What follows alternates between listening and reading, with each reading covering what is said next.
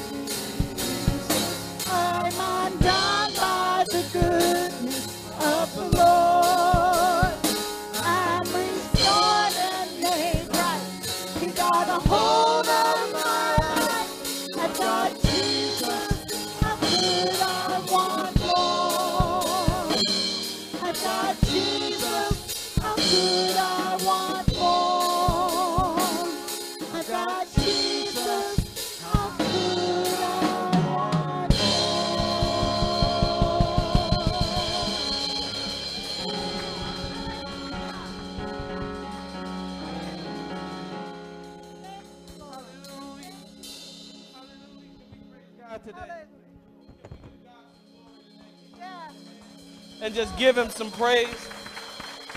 I don't know about you, but I'm glad that he saved me. Is there anybody that's glad that you're saved this morning? Hallelujah.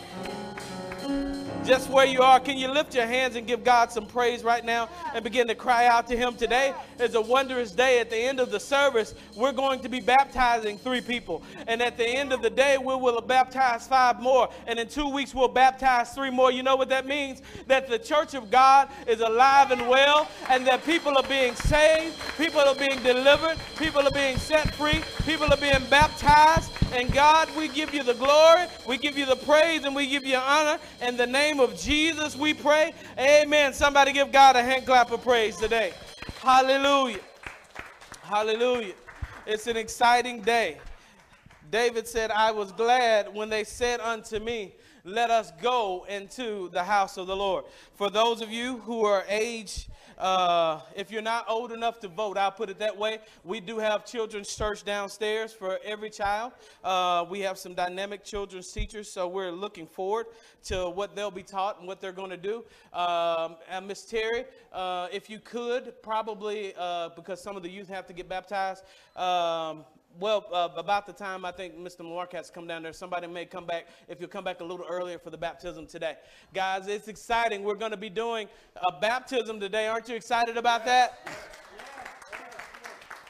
Hallelujah. I don't know about you, but that means I love to be in a place where two things are happening where babies are being made and baptisms are happening. That means that you have an church, you have a growing church, and, and uh, all those things. We have little kids that we're able to minister to. Thank God for all of you who bring your kids for us to be able to minister to them uh, yeah, Sunday in and Sunday out. And I challenge you to make sure that you're engaged with your children. Make sure that you're asking them questions. What did you learn? How did you learn it? Uh, if, you, if you haven't noticed, we even do Bible study. They're a week behind us, and the reason we're a week behind is so parents, if you don't know what it is, you don't have to pretend. You'll know the week before, and when they get to tell you what they did this week, you'll be like, "Oh yeah, I understand that. I know that." Because no parent wants to look at their child and say, "I have no idea what you're talking about." So we have something for everybody, uh, and we're going to be doing some great things. We got a new Bible study uh, series coming up in a few weeks. How many are excited about that? And a new sermon series uh, coming up as well. Uh, those of you, I've, I've heard from many of you, you're already ordering your books for uh, Bible study. We're doing the book of Hebrews. We're jumping from Genesis over into Hebrews, talking about the supremacy of Christ. We got some good teaching and teachers lined up and things. Uh, God is moving, and I'm just so grateful that God is moving. That it was a busy day. It's going to be a busy month for us, and I am ready to get into the Word of God. Are you guys ready? All right, somebody give me a woohoo. That was good. And also, we have our online family. Can you guys let them know how much we love them and how much we're grateful for them being with us? They worship with us. They talk with us. I get messages from people and, and emails. Hey, even from the Bible study. Some of the people um, that don't even live in this state have Bible study material already for the weeks coming up. Um, they are a part of our family, and we want to let them know that we love them. Uh, you can stand for the reading of God's word. Amen. Starting in Matthew chapter 5, verse 10 through 12. We're in the series of how to be happy, how to be happy, how to be biblically happy. We can uh, be happy how the world wants us to be happy, but that doesn't always pan out. Uh, that doesn't always end up the way that we want it to because that happiness is fleeting. Brother Dave, if you don't mind, would you bring me a water?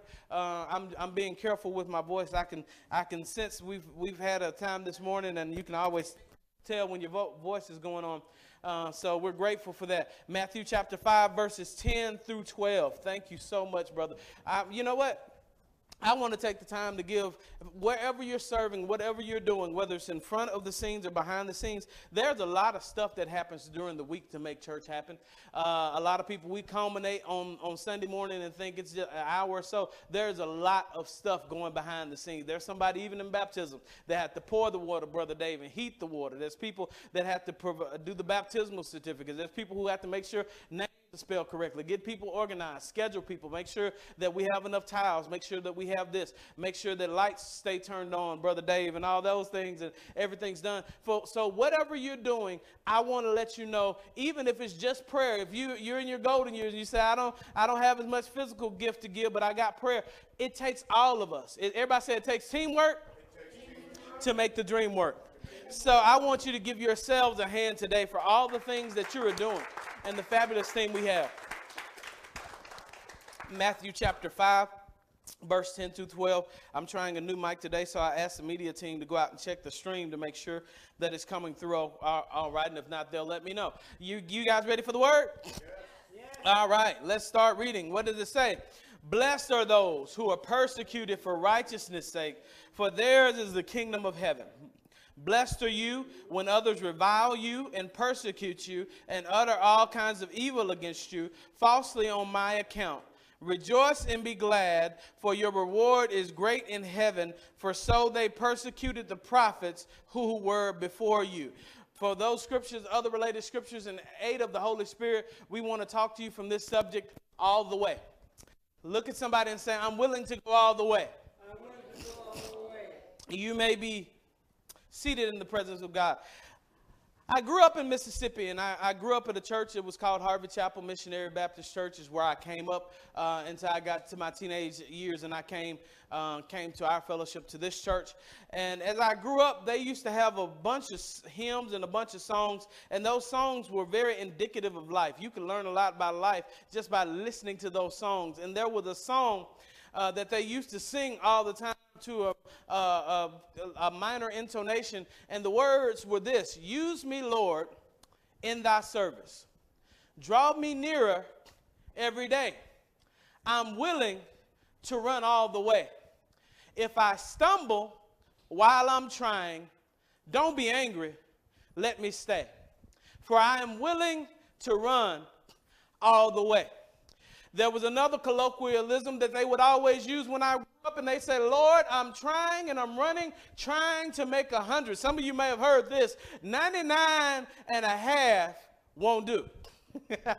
I know that might not be the best English in the world. I know that might not be the best subject verb uh, conjugation, but the thought process is that when we put our hand to the plow to follow Jesus, that means that we're in it for the long haul.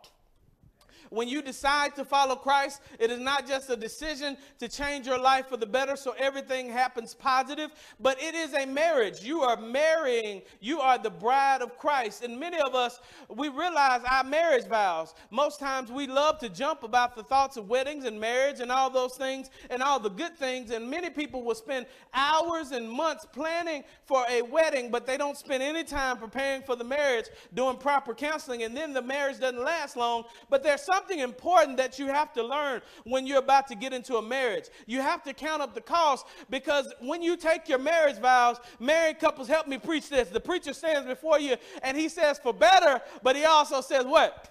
For worse.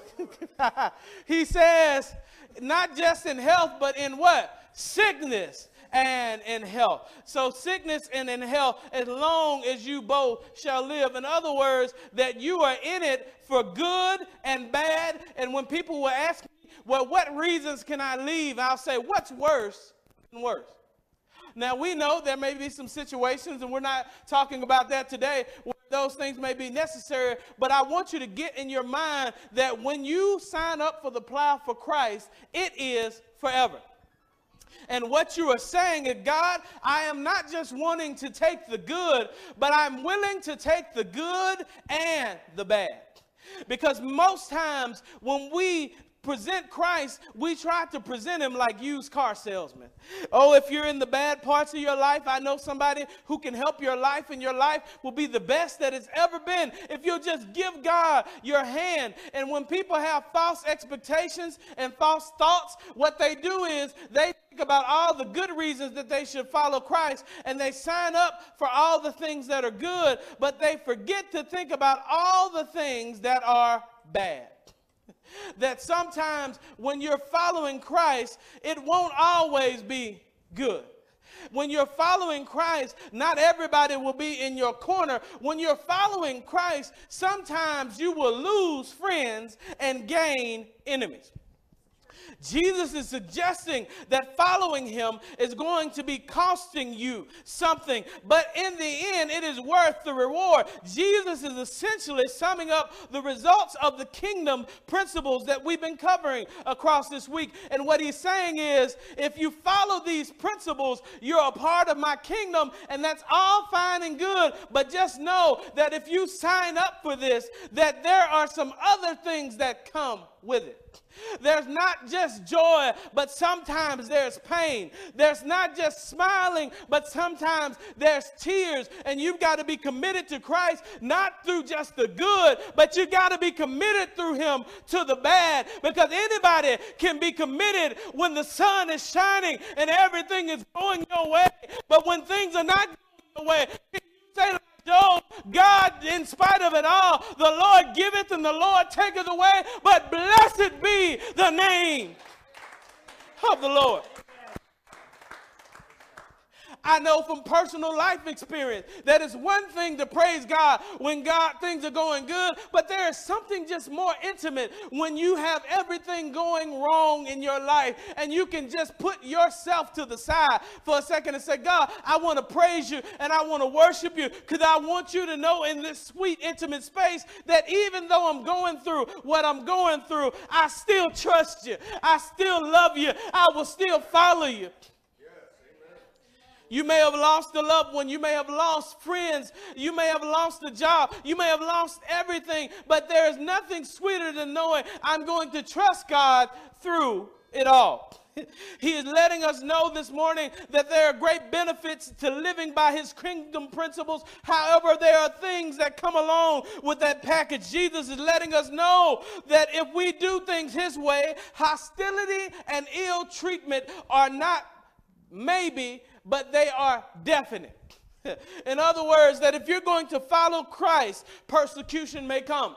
Now, we don't think of persecution much in the, in the modern day world or, or in our part of the world. Why? Because we don't really realize what persecution is. And we haven't received persecution like some are doing now. Some right now are worshiping God at the thought of somebody coming into the door to kill all of them because they have a different religion that they follow Christ. There are many people who are persecuted and lose their lives and lose their heads for the sake of Christ, and they do not turn their back on Christ. And some may say, Well, I'm not facing that type of persecution, but there are other things that persecution can be. Most times when we think of persecution, we view it from a political standpoint. We visualize regimes oppressing other people or religions that are in power, oppressing or harshly treating other people, but persecution can be more subtle than that. See, persecution can be familial. What does that mean? What does that word mean, Pastor? Let's do connotation. Let's figure out. We see familial, which means that persecution can come from your own family. Do you not realize that some of your family will turn their backs on you when you follow Jesus? They're all ready to be with you when, when they want to do what they want to do. But when you ask them, do they want to come to church, they turn their backs. And might not say it out loud, but what they are really saying sometimes is what I, you believe in, you're wasting your time. I'm not interested in it. And if we're not careful, we will allow the negative peer pressure of our families to make us capitulate and not follow Christ because we want to fit in. Everybody wants to fit in. Everybody wants to feel love. Everybody wants to feel aff- aff- affirmed. That is a natural human emotion. And when people withdraw from us, it creates negative emotion. And we do not like negative emotion. So some of us will go along just to get along. You know you wanted to be in church this Sunday, but they didn't want to be in church. My old spiritual father, he's still my spiritual father. He would often use this example. He would say, Oftentimes I would see a young lady in church, but all of a sudden a fellow would show up to church that wasn't interested in church at all. And he wasn't interested in church, but he was interested in her. And he stayed in church until he got her. And once he got her, she started being with him and she was in love. And all of a sudden she said, Are you going to church? He said, I'm not going this Sunday. Then the next thing you know, he said, I'm not going that Sunday. And every time you see her, you don't see him. And before long, you don't see either one of them because I've come to tell you most times you're not going to pull people up, they are going to pull you. Thank you for helping me preach today but I can change him. Only God can change him. If he wants to change himself, you don't have the power to change anybody. So, young ladies, if you're listening to me online, if he's not following Christ, drop him right now like a hot potato. I don't care what kind of potential he had. If he's not following God, you can't follow him. How can he lead you? And he doesn't know where he's going. It's that's it. Help me preach, Victor. It's the blind leading the blind. If you don't know Christ, it doesn't matter if you can put bacon, bring home the bacon, fry it up in the pan. I'm thankful for some good godly men, but at the end of the day, your manhood doesn't just stop at how much money you make and how much you can provide. And you know how I know if you're a man, if you can pray with your family, if you can sit on the bedside with your kids and tell them about Jesus. That's what makes a real godly man.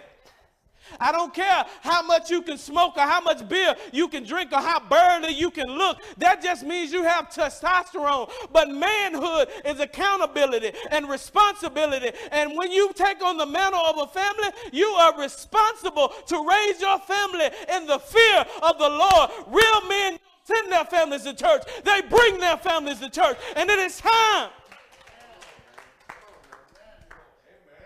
for the people of God to stand up. I'm so thankful for the men we have. If you haven't made it there, don't stand under condemnation. But I will tell you the truth. It's time for you to come up to where God wants you to be. You can't stay there forever. The Bible says, How long halt you between two opinions? At some point in time, you got to make a decision. Either I'm going to follow Christ all the way or I'm not going to follow him at all.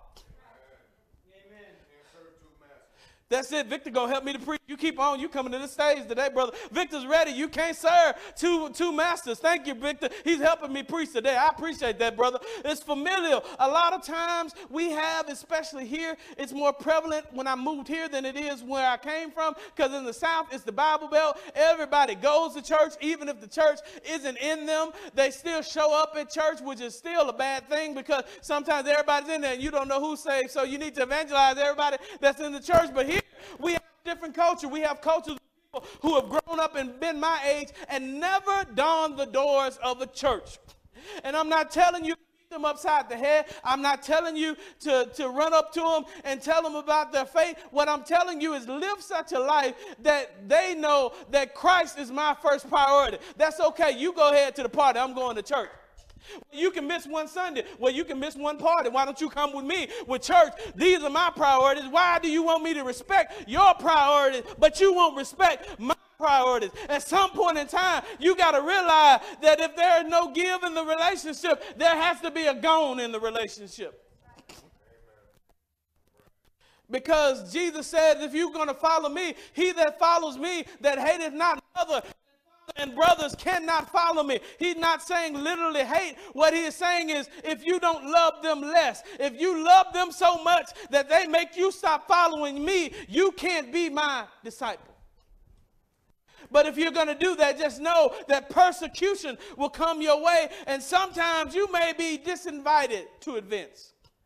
You may find out about an event on Facebook after it's already happened because they don't want the holy rollers around. They don't want the, the Christian people around. They don't want you around because they don't agree with your faith. But I'll ask you a question. On the end of the at the end of the day, relationships are important. Make peace with all men whenever possible. But at the end of the day, you are not going to be standing in front of your cousin or your brother or your sister or your mother. You're going to be standing in front of God Almighty Almighty, and you got to give an account of how you lived while you were in this body.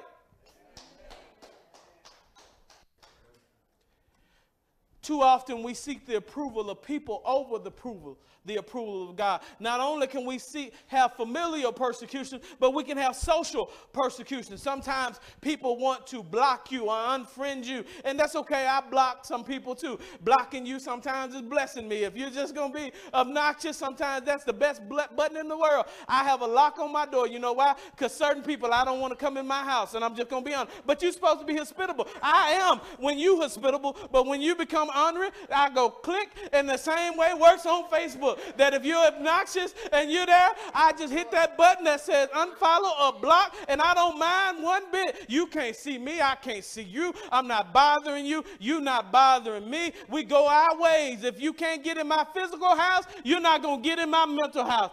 Block and delete. I didn't come up with this, but somebody said blocking you is blessing me.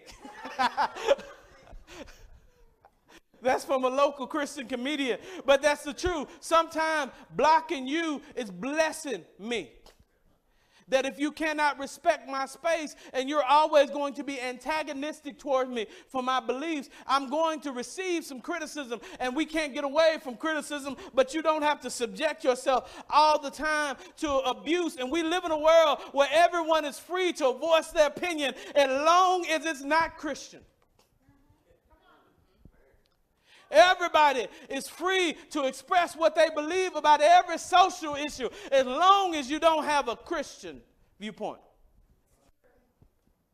As soon as you start talking about what your views are, well, the church should stay out of politics. I tell, come to tell you that God is omnipresent. God is everywhere, and there is no realm in which God does not belong. So whatever God says about the matter is the only thing that matters about the matter. You don't have to be obnoxious, but don't not have your your your your Christian convictions because you're scared of what other people will think. That's why the world is getting so loud and aggressive. Is because the church is getting quieter and sheepish. But at some point in time, you got to realize you got to stand on the truth, even if it costs you something. Even if it costs you your friends. Some people have stood on, stood on, biblical principles, not even been loud about it, but it has cost them their livelihood. They have been persecuted for what they believe. Many people have been intimidated to mentally shut down and not express or proclaim the truth that is in their hearts. Well, why don't you just be more friendly and be more like Jesus? If you were more friendly, everybody loved Jesus, uh, and, and Jesus wasn't obnoxious going and telling his opinion to everybody. Really? What Jesus said got him hung on the cross. What Jesus said the world did not like. What Jesus said the world was not comfortable with. Not only can you be persecuted familiarly, not only socially, but economically, that you can lose your job sometimes for what you believe. I'm amazed that every time a pastor comes up interview, they pick a couple of certain social issues and they go straight to those questions. They don't ask them anything else but those questions. And what they're saying is, we're not worried about what you think. We're trying to make you comply. And time after time, I feel bad as many preachers feel the pressure and they won't directly answer questions. They just they just trying to go around and I try to love everybody and I try to do this. Love does not mean agreement. When you love your children, they want to eat candy all day. You can't agree with that. If you love somebody and they're stuck on drugs, you can't agree with that. You don't have to treat them poorly, but you have to stand with a standard. And it is time for the people of God to stand up and get a backbone. You know why the church is people people push on the church? One because they don't like the church and I'm getting ahead of my sermon, but two at the same time that the church every time they push, we do this. They push and we do this. God doesn't want coward soldiers. There's got to be a time when the world pushes on the church and the church stands her ground and says, I'm going to stand on the word of God that I'm going to put on the whole armor of God that I might be able to stand against the weapons of the enemy that I put on the helmet of salvation, that I have shoes with the preparation of the gospel of peace, and I'll be girded up with the belt of truth that's holding it all together, that I don't run from truth, and I don't tell you that your truth is truth. I say that God's truth is the truth, and let every man be true, and let every man be a liar, and God be true. If your truth doesn't line up with the word of God, your truth needs to change. Yes. My opinion does not matter. Your opinion does not matter. We can argue about things and issues till the cows come home. But what matters, what the Republican Party or the Independent Party or the Democratic Party think, does not matter. What rich people or poor people or middle class people think doesn't matter. What, what the silent generation or Gen Xers or Gen Z thinks or millennials doesn't matter. The only thing that matters is the truth of the Word of God. But many times we go back because it's unsettling to be hated. It's unnerving to face those negative emotions and face disapproval. But Jesus told us through way of Paul in the book of Second Timothy, chapter 3, verse 12. They're going to put it up on the screen. But this is what he said. He said, Indeed. You know what indeed means? Certainly. It's, a, it's not a possibility, it's a guarantee. Read it with me. What does it say? Indeed, all who desire to live a godly life in Christ Christ Jesus will be persecuted. It's not a maybe, it's a definite. that if you follow Christ, people are going to spit in your face. Maybe not physically, but literally. When you follow Christ, people are going to turn on you. When you follow Christ, just know that people will follow you until they realize that your convictions are seated in Christ Jesus and you're going to lose some people. And guess what? You've got to become okay with that. The truth remains that at some place, some point in time, we as Christians will face some sort of persecution, but we can be comforted. You know why? Because we are not persecuted by ourselves. Pull up John chapter 15, verses 18 through 25. We're going to read some of that together, and we'll stop in different places. So you might have to take it off the screen if you're broadcasting it, because I'm going to tell you to stop, but I want you to leave it on the back there, guys. Let's read the first part. What does it say? If the world hates you, know that it has hated me before it hated you. Stop. But we all love Jesus. We're just not in the church. That's a lie from the pit of hell. If, if the world says they hate Jesus, they hate what he represents, they hate the truth, they pick what they like about Jesus and throw the rest out. But when they learn who the real Jesus is, they don't like him. They don't like him. Let's keep going. What verse 9 say? These are the words of Jesus, by the way. They're not in red letter on the screen, but they're in red letter probably in your Bible. What does it say? If you were of the world, the world would love you as its own. But because you are not of the world, but I chose you out of the world, therefore the world hates you. Stop trying to get along with the world. I'm not saying be obnoxious. You have to live peaceably with all men, but stop trying to hawk between opinions and, and be mealy mouth and mushy about what you believe. It's time for you to just say what you believe. And guess what? Some of those people may actually come to Christ if you have enough backbone to tell them the truth. That doesn't mean you have to be obnoxious or overbearing. That means you have to be firm on the word of God. Well, I believe that. That's fine. If you're big and bad enough to tell me what you believe, I will listen here respectfully and listen to what you have to say. But when we finish, you're going to listen to the gospel. You're going to listen to the gospel. That's how respectful dialogue comes. Because if you're so sure what you're saying is the truth, why do you have a problem with hearing what I have to say? Verse 20. This, this stream might get some persecution. Verse 20. Let's read it. What does it say? Remember that the world that I said to you, a servant is not greater than his master. If they persecuted me, they will also persecute you. If they kept my word, they will also keep yours. But all these things they will do to you on account of my name. Not because they're mad at you. They're doing it to you because they don't like what he has to say. There are many people that said Jesus didn't ever address this issue and Jesus didn't address that issue. He addressed it, but you don't want to listen to it. Let's sit down and go through the Word of God together and see if He addressed it. Now, We don't need to do all that. Why? Because if you open up the Bible, you may see that your opinion doesn't mount to anything. Only the Word of God will last. Oh, the, the grass withers and the flower fades, but the Word of God will last forever. Jesus.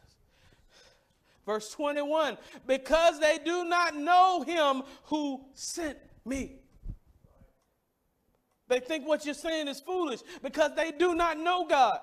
They are lost, and we are to be the light of the world. Let's go to verse 22. Let's read that together. I love to read scripture because faith comes by what? Hearing, and hearing the word of God. No better place to be in the Word of God and hear you reading it with me. Let's go together. If you're online, read it with me too. Let's go. If I had not come and spoken to them, they would have been guilty of sin, but now they have no excuse for their sin. Whoever hates me, now stop. Did that sound like the Jesus that people preach today?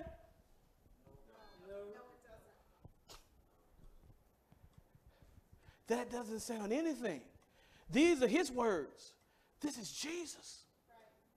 He's saying, if I hadn't come down to earth to die for them, if I hadn't come down to show them a better way, maybe they could plead ignorance. But they can't plead ignorance because I have shown it to them. He has come into the world to show us the truth, but they now will be guilty. Let's go to verse 24 and read it again. Oh, Jesus. Let, us go up a little bit further. They went ahead. Let's go back.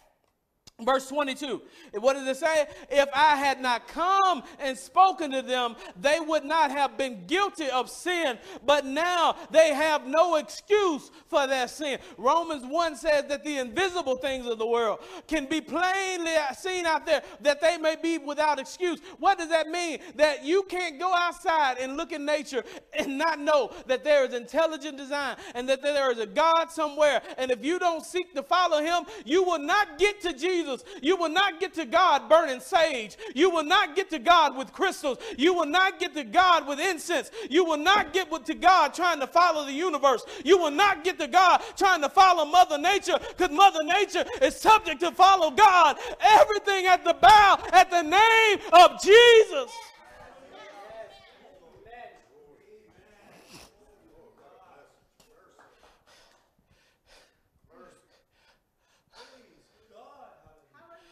We have a, have a generation of people who have become lost. They're trying to be spiritual. Everybody's spirit. You're a spirit housed in a body that possesses a soul. Saying you're spiritual is not anything. You can be spiritual and lost. You can go to hell all body, spirit, and soul saying I'm spiritual doesn't get you anywhere. You won't find God in crystals. You won't find him in incense. You won't find him in burning sage. You won't find him in white magic. You won't find him in black magic. All you will find is demonic presence. You can't worship the universe and God too. You can't worship nature and God. You can't worship secular humanism and God. The only thing you can worship, the Bible says, thou shalt worship the Lord thy God, and him only shall thou serve. They don't preach stuff like this because stuff like this makes people. Stuff like this makes people want to hurt you. Stuff like this makes people want to get in your face. Who are you to tell me that what I'm doing is wrong? Who are you to tell me that my business is, uh, is wrong? Who are you to tell me that I'm not going to heaven? I, I, I look at them and I say, like the Williams brothers used to say, I'm nobody. i tell you who I am. I'm just a nobody trying to tell everybody about somebody who can save anybody.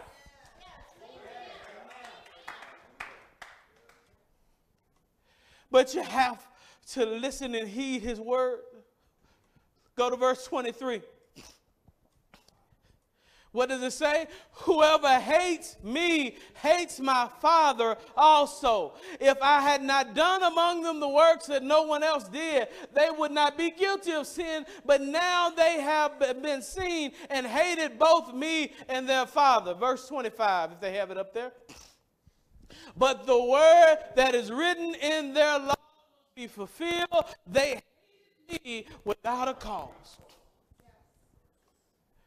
You're not going to follow Jesus and not be hated. He says the servant is not greater than his master. If they didn't care for Jesus, just know they're not going to care for you. I'm not worried about trying to get a load for, for, for Sunday morning. I'm trying to get a load for heaven is my the longer I've been and the longer I do ministry, I realize something that if you're going to preach the word of God, you can try to preach the word of God and be as wise as you can. But guess what? There may be some places that you won't have a lot of followers. There may be Facebook. You might not have a lot of Facebook followers. You might not have a lot of people that follow you in Twitter. If you put up some mess or some controversy, you'll get 10, 15,000 followers. Open up a Bible study and watch what happens. Because the world loves mess.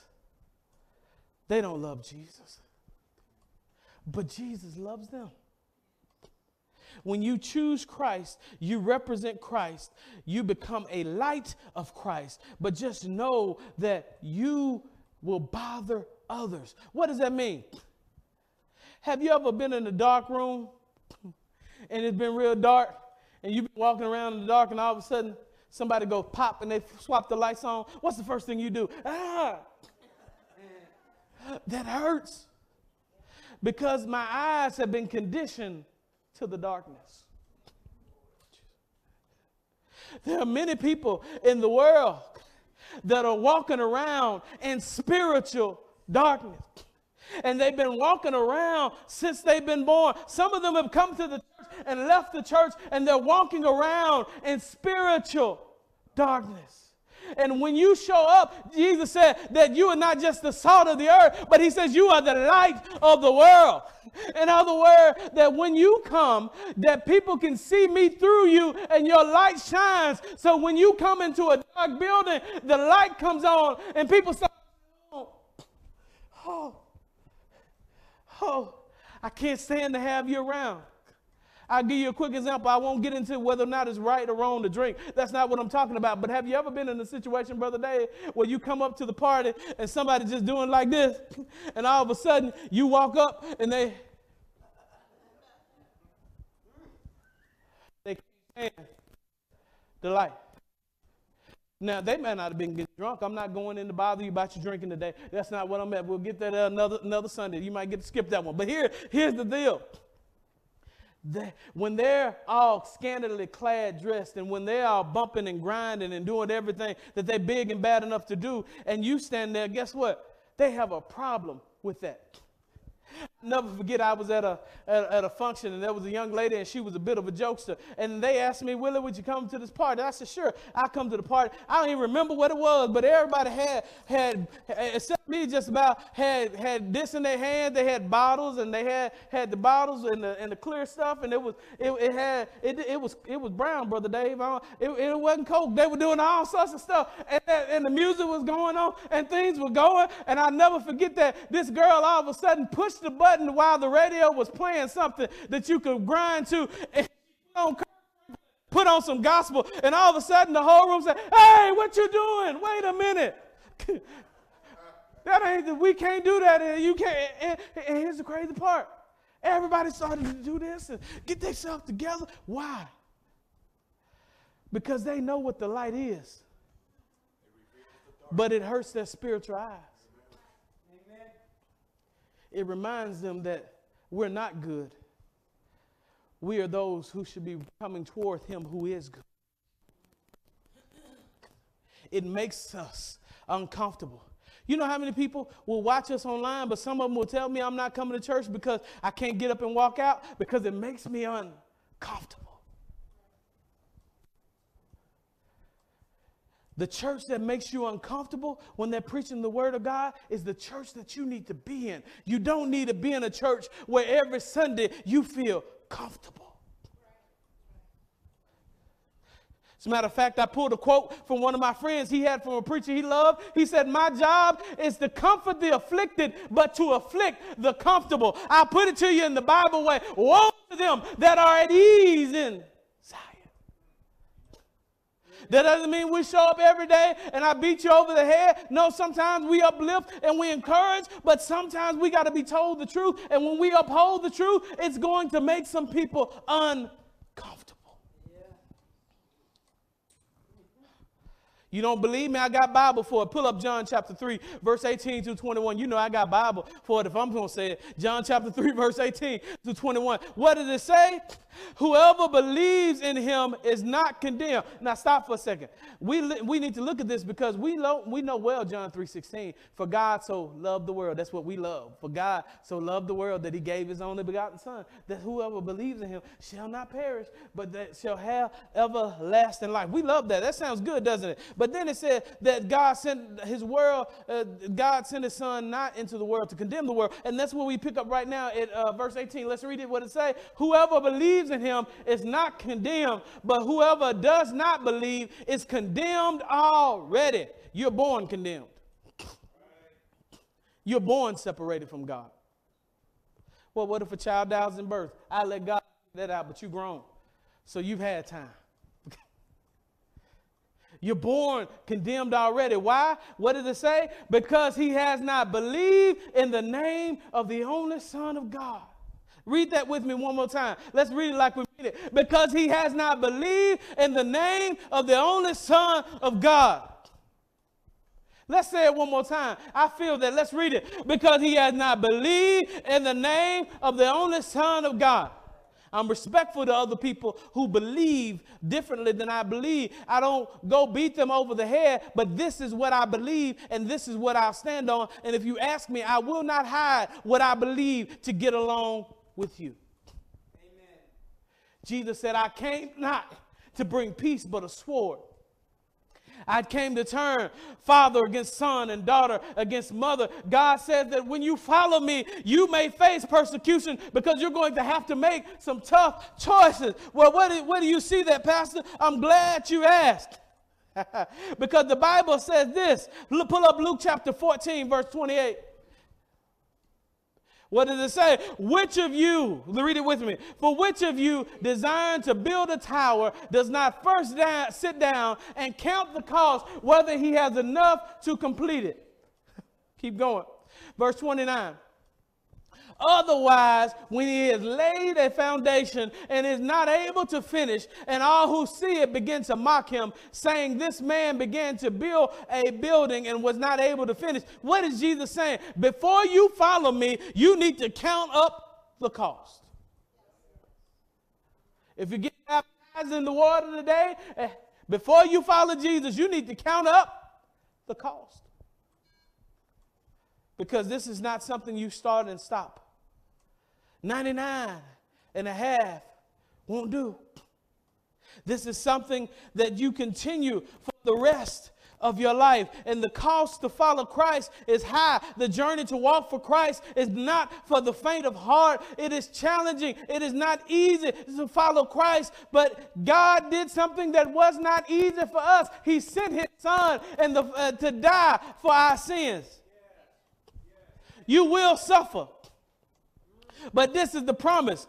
First Peter chapter 3 verse 14 says this, but even if you should suffer for righteousness' sake, you will be blessed. I went all the way to the end, media team. First Peter chapter 3, verse 14. If you, but even if you should suffer for righteousness' sake, you will be blessed. Have no fear of them, nor be troubled.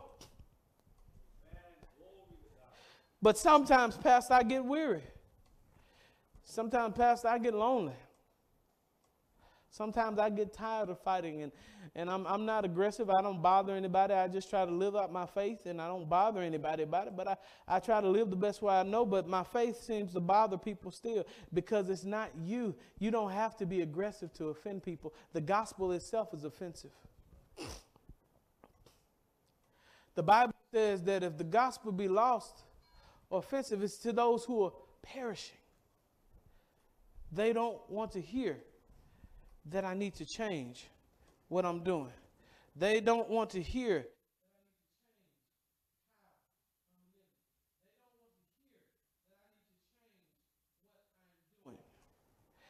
The gospel is offensive.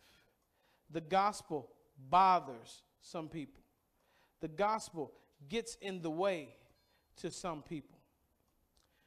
Brother Dave, can you bring me your mic? I might have to cut this one back because I want to finish this last and I want us to hear this.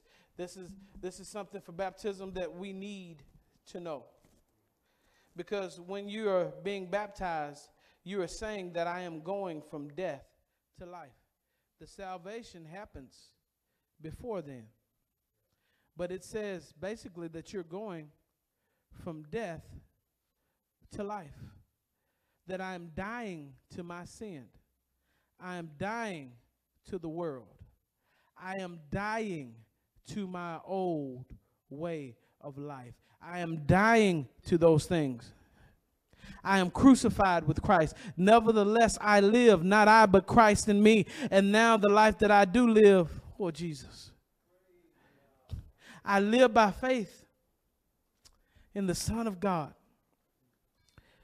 But this is why we shouldn't worry about persecution. God gives you strength when you get low. Let's read these last two scriptures and we're going into baptism. Second Corinthians chapter 12, verse 9 through 10. What did it say? It says, But he said to me, My grace is sufficient for you, and my power is made perfect in weakness. Therefore, I will boast all the more gladly of my weakness, so that the power of Christ may rest upon me. For the sake of Christ, then I am content with weakness, insults, hardships, persecutions, and calamities. For when I am weak, he is strong. When you admit that you're weak and you can't do it, God takes up the slack when you realize that it's not your strength that you're following Christ in, and it never was, that it was His all along, God takes up the slack. When you realize that no, you you can't make it being ostracized on your own. Those people who died and were burned alive by Nero, those people who were thrown in coliseums and eaten by wild beasts, they couldn't do it under their own strength. People like Polycarp, the bishop of Smyrna in the first century uh, church, they couldn't be burned at the stake and, and still not recant Christ under their own strength. But they depended on the strength of Jesus, the power of the Holy Spirit for this sake that I am content with weakness, insults, hardships, persecutions, and calamities. For when I am weak, I am strong. Why? Because persecution produces. Everybody said persecution produces. God wants us to be productive. He put us in a garden and told us to be fruitful and multiply and fill the earth, that He has made us to be productive. But what does persecution produce as we get ready today? Pull up Romans chapter 5, verse 2 through 5. What does it say? Romans chapter 5, verses 2 through 5, it says, What? Through him, we have also obtained access by faith into this grace in which we stand, and we rejoice in the hope of the glory of God. Not only that, but we rejoice in our sufferings, knowing that our sufferings produce endurance. Keep going. And endurance produces character, and character produces hope. And hope does not put us to shame because God's love has been poured into our hearts through the Holy Spirit who has been given to us. No persecution, no production. Mm. Not only that we rejoice in our suffering, that's why the disciples were running when they were being whipped by Jesus. And they were being whipped and told not to name the name of Jesus. And after they were whipped, they went running and leaping and praising God after they had just been beat within an inch of their life. Why? Because they realized that every time you persecute me, I'm building up perseverance. I'm getting stronger. If you ever been to the gym, you know this that when you first get on the treadmill, you're not going to make it the first time. You're probably going to pass out.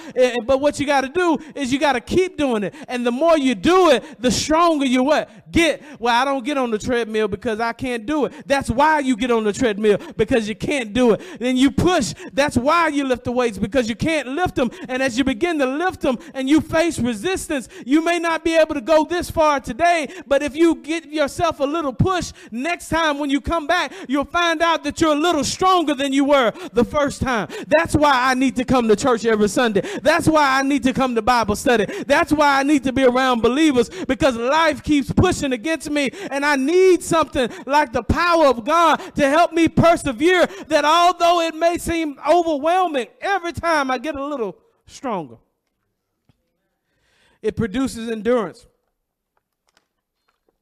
And endurance produces character. And character produces hope and hope does not put to shame. I wrote this note God will always keep his promise. Hope in Christ is never misplaced.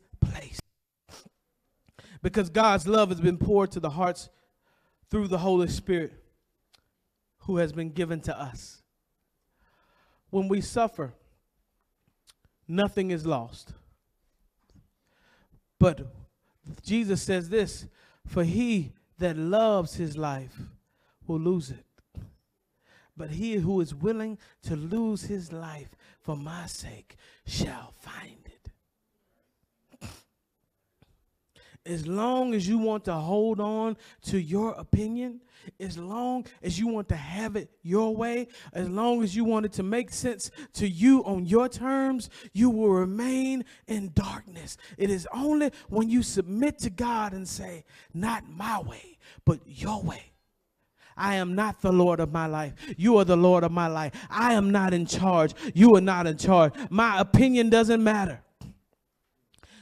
I work in finance, and I'll tell you this you know what devalues anything? A multiplicity of it. What does that mean? That high, low supply means a higher demand which means that if you flood the market with anything, it becomes cheap and invaluable.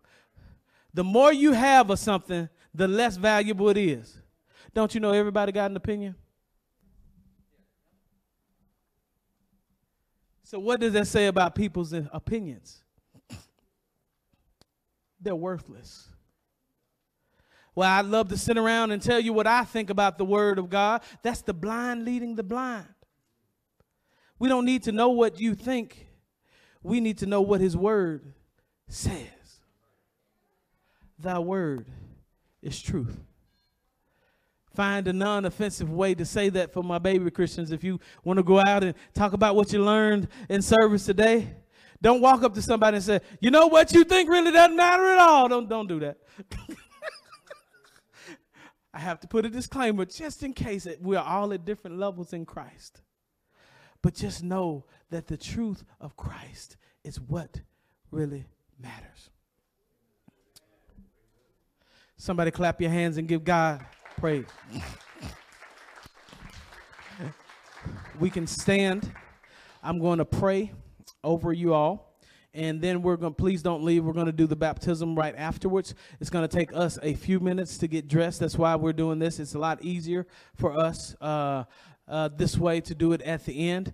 Uh, so we're about to do the baptism. It's going to take everybody a second to get dressed and get ready. So I'm asking my media team back there uh, just to put on some music and everybody can fellowship for a second. Don't get too comfortable because we're going to be starting in just a moment. And we have two baptisms today. We have another one and another service at three.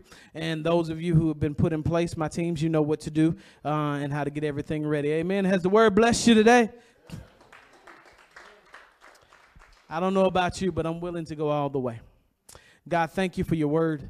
Thank you for what's been spoken, and I pray that this will prick the hearts of men and women, God, to bring us closer to you and give us strength to continue to endure. And Lord God, that when we feel like we're less than, or that we're persecuted, or we feel like that we're not in the majority, and this country may be headed that way, God, that we not just look for affirmation in people, but we can hold on to your truth and believe in you and trust your word. We give you praise and thanks for that. In the mighty and the matchless name of Jesus, we pray. Amen. Somebody give God a hand clap of praise.